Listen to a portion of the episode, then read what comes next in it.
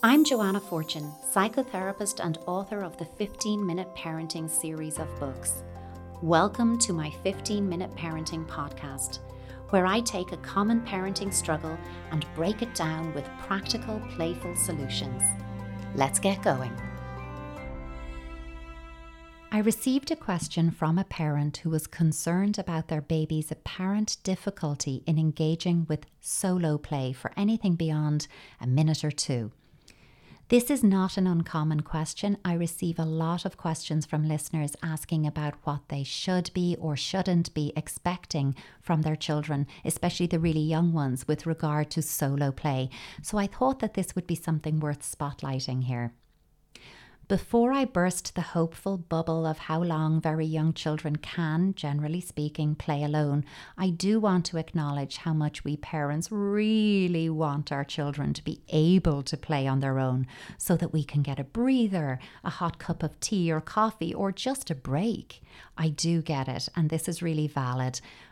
But now I want to talk about what is possible for our children at this really young age. What I'm going to give here is a general developmental guideline, so hold in mind that your little one may well do this a little differently than the way I'm going to outline it now. Generally speaking, at six months old, babies can play alone for approximately five minutes at a time before they're going to seek you out. At 12 months old, they can play alone for approximately 15 minutes before they're going to need to seek you out. At 18 months old, toddlers engage in solo play for approximately 15 to 20 minutes before they come looking for you. And at two years old, toddlers can do, doesn't mean they always will, but they can do 20 to 30 minutes of solo play at a time before they will need to you to come and join them or they'll need to find you or to just check that you're still there and available to them. Now when I say solo play, they might benefit from you making interesting items or toys available to them. In other words, you'd scatter within crawling or arm's reach on the floor, you know, so that they can say, Ooh, look at this toy or the blocks or whatever it might be. They might even benefit from you know, having you sit and get them started before you gradually withdraw and leave them at it. But it simply isn't reasonable to expect your one year old to sit and play alone for an hour, for example. Desirable, yes, yes, definitely, but not reasonable. Following on from this, I wanted to chat a bit about the stages of play, the patterns in play, perhaps is a better way to put it, that we see in very young children as they develop their play skills.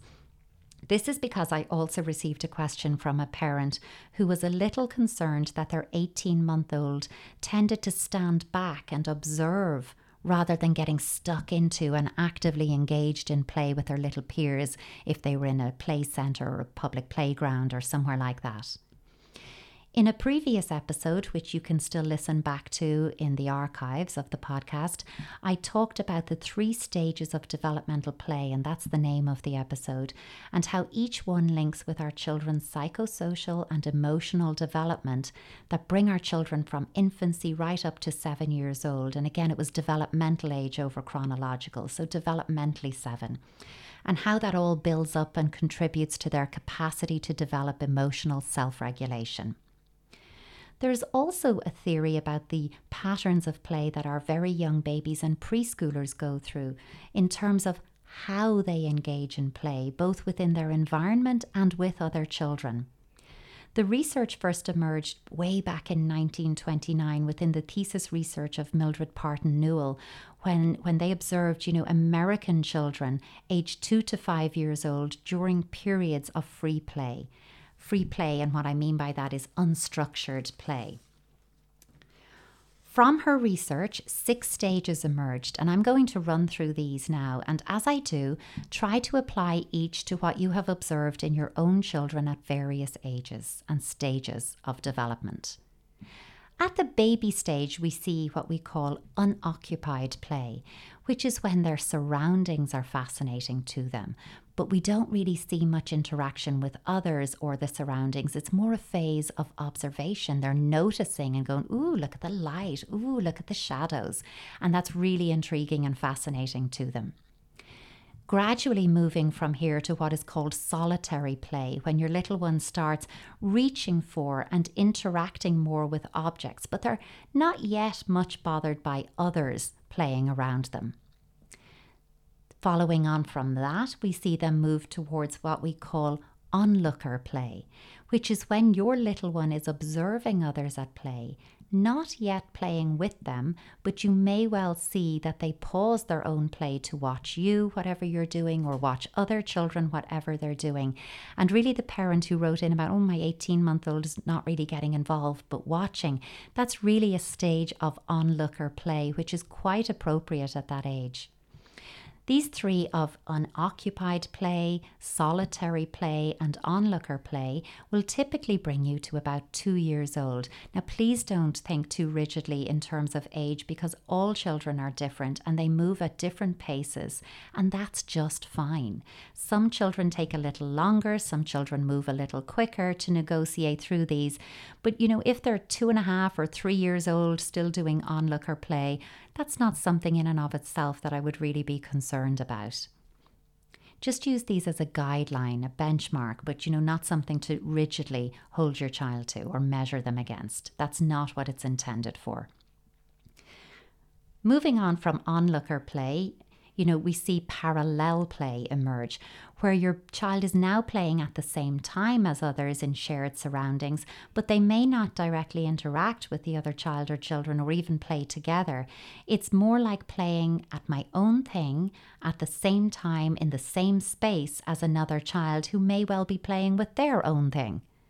This should not be confused with antisocial behaviour or standoff behaviour. It should not be seen as a cause for concern, as parallel play is a stage of play development that is typical and healthy at this age.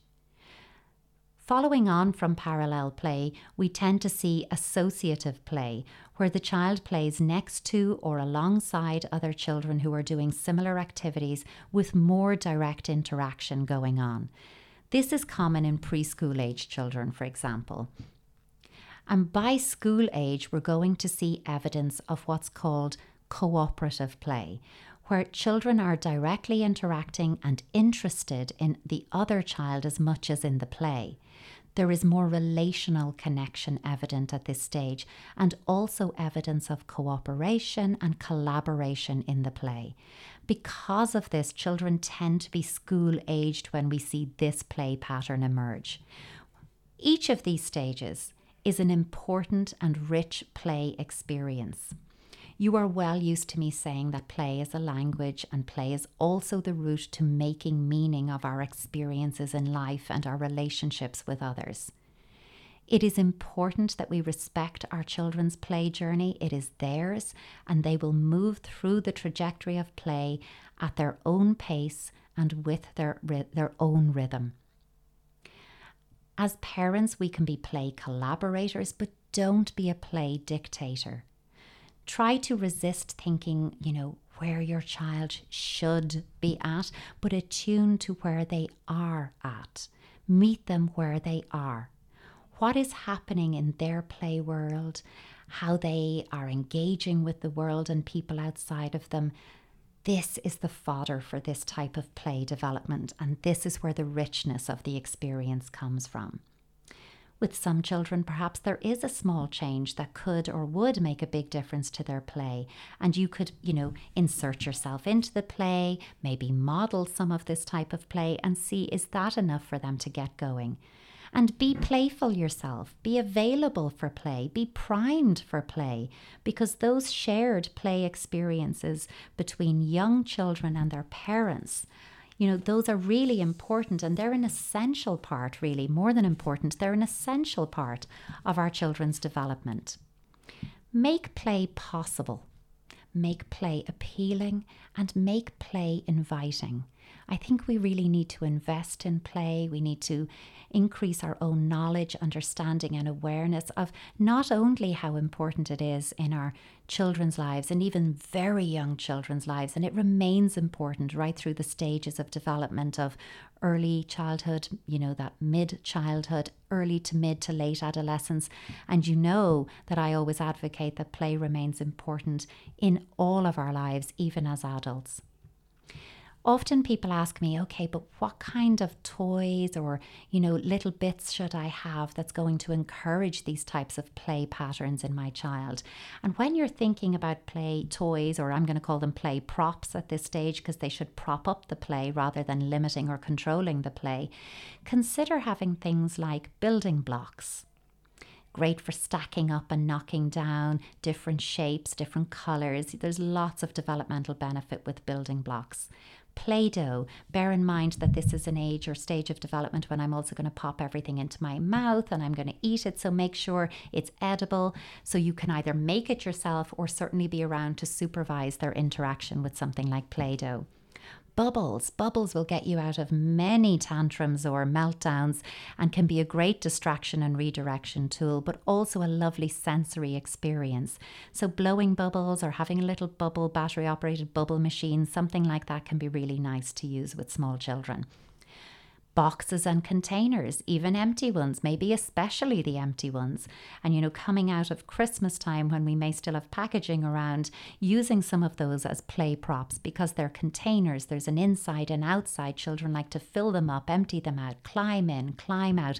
A box can offer lots of play entertainment, as can your pots, pans, and ladles for me to bang and make a noise and shake things and bang the lids on top of pots all of that is perfectly good music. And of course, you can get instruments like tambourines or drums as well. But I like to promote using what we have around our house already soft, plush, sensory rich teddy bears, you know, things to squeeze and hug and that I can sit on and lie on and roll over. All of those things are really lovely too the kind of shapes, you know, if you can do it with your building blocks and have them the same, but also some shapes that push into a shape holder. There's some really nice motor skill development with that as well. Lots of discovery available in that type of play some, but not a lot, of items that play music, you know, that I push a button and then the toy does something because I'm really beginning to go, ooh, cause effect. If I touch, this happens. I won't nail it at very young ages. Remember, it takes developmentally till around four, but you know, a couple of those. Don't do loads of noisy, whirry, flashy things, but a couple is plenty. And don't force any of these play props. Ooh, look at this, do this, do this. Just ensure that they're easily accessible and let me pick up and drop and find my own way to these items because that really fits in with the tuning to where I am at rather than where you think or the internet tells you I should be at just meet me where I'm at and meet me at my pace and rhythm because that's what's working for me and that's what's important. We want to make play a pleasurable and exciting experience. Thank you for listening. I'd love if you could leave a positive review, share this with a friend or a few friends, or even subscribe to the podcast. It really helps others to find it and helps with visibility online. You can also follow me on Instagram at Joanna Fortune or on Twitter at the Joanna Fortune, no E at the end of that. Tune in next time for more 15 minute parenting.